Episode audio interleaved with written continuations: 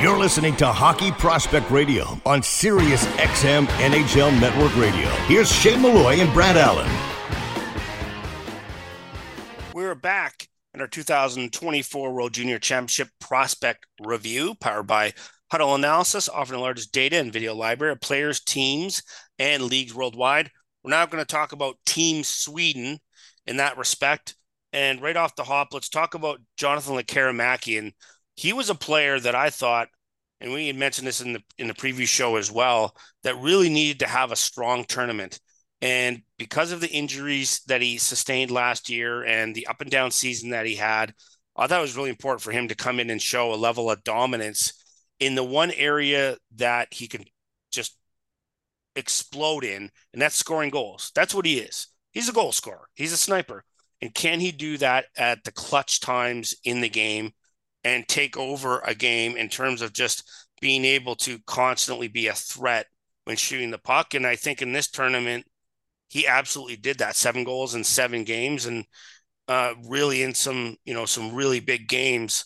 Uh, you know, obviously scored like he had three goals in the you know in the semi in the semifinal and then into the into the gold medal game. So for me, that really stood out. Like when his team needed him, he scored goals. And I think he just looked more fluid and mobile and comfortable and had that kind of cocky, really kind of like arrogant kind of edge to him that he was going to be able to do whatever he wanted to. That's a really good way of putting it. Arrogant edge. You know, when it comes to this player type, it can be extremely difficult to evaluate their translation to the NHL. And the reason why is because basically their entire game is predicated off of being able to find time and space in soft pockets of ice or in heavy traffic to get the shot off. And the other factor is that they you rely more on seeing their mental approach, much almost in the same way you you rely on uh, rely on it with a goaltender. And the reason why is because an elite shooter has to have that arrogance, that confidence, that that bravado that they're going to score the next shot. You know, uh, it's it's one of those situations with Karamaki. I agree with you. I think last year it, there was huge confidence issues after coming back from his injuries. He never looked right. And at this event, he certainly looked much more like the first round pick that uh, Vancouver had there.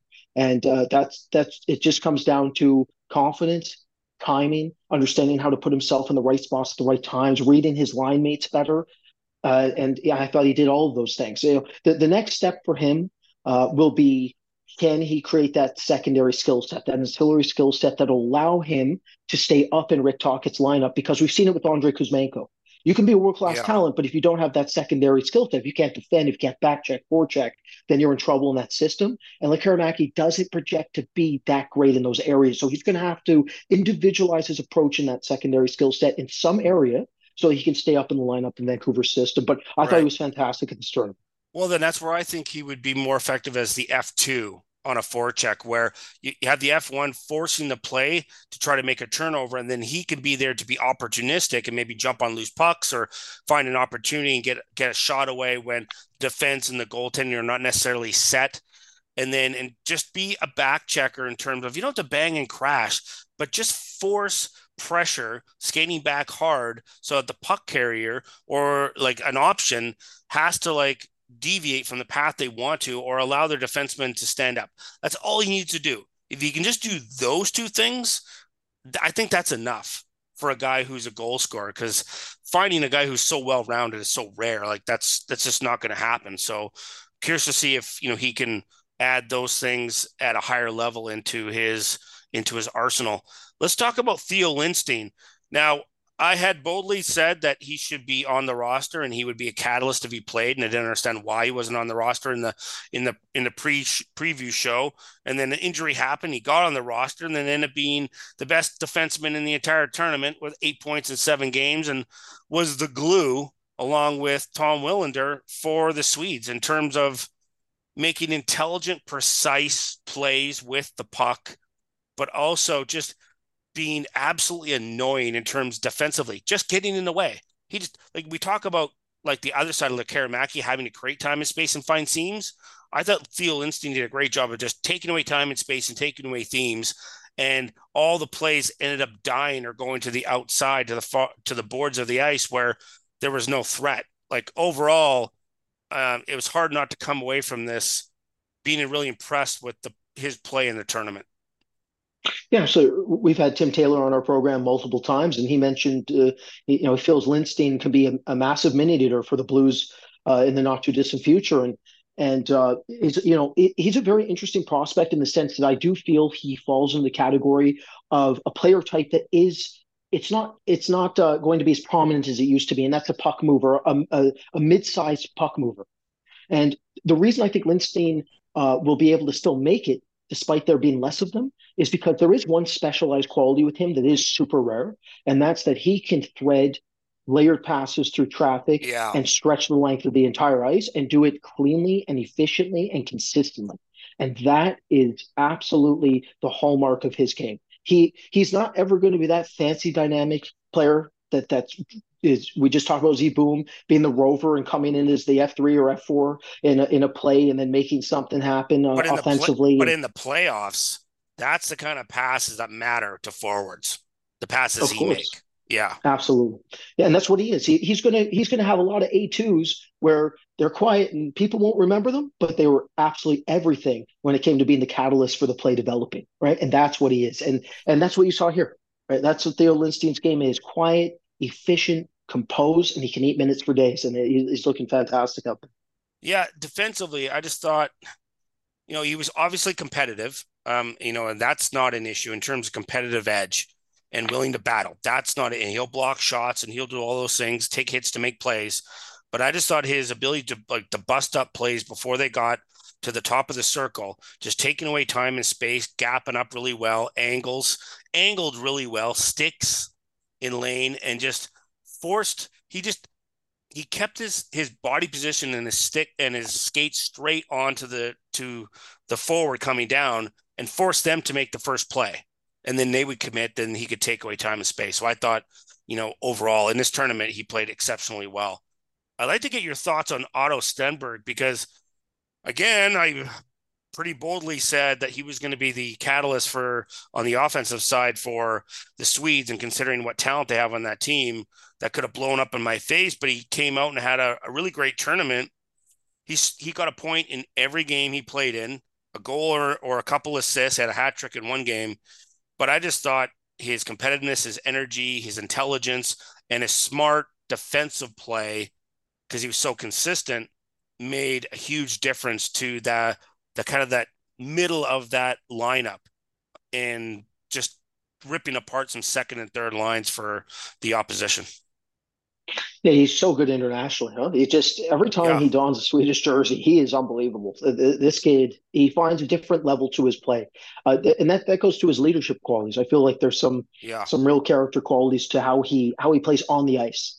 Um, you know, the, the thing with this kid that really stands out with with Otto is that he's just so versatile you know, he's, he's the Swiss Army knife. He's that prototype that you're looking for, and he can do absolutely everything. If you need him to be a playmaker on a line with somebody, say theoretically like Lekkerimaki, and set up Lekkerimaki, he can do that.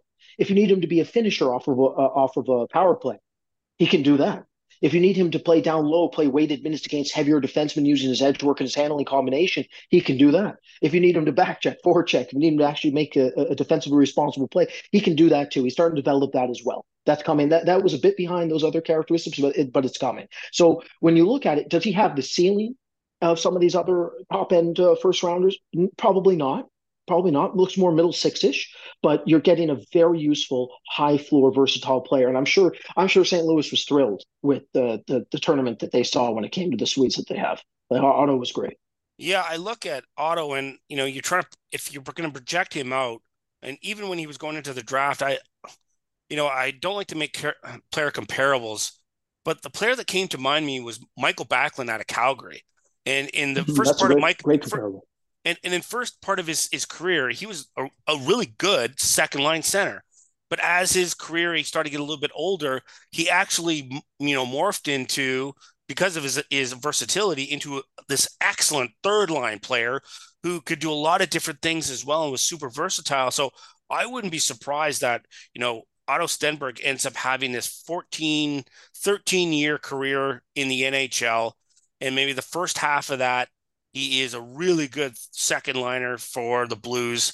And in the, the, the back half of that, he's you know goes into it and is a really good third liner who wears a letter, um, and is a leader for his team in terms of how he plays and how consistent he is and his professional like demeanor. Because the one thing I noticed about him that I really liked is body language. I watch body language in players a lot, and when things don't go well, he didn't, you know, show bad body language or get you know yell at his teammates or anything like that. It was like very positive body language in that respect. So for me, I was I was impressed with a lot of things he did in this tournament. And like you said, international tournaments for whatever reason, this guy, this guy's game is great. So uh, lucky for the Swedes in that respect. But Brad and I are going to take a short break. We'll be back right after this.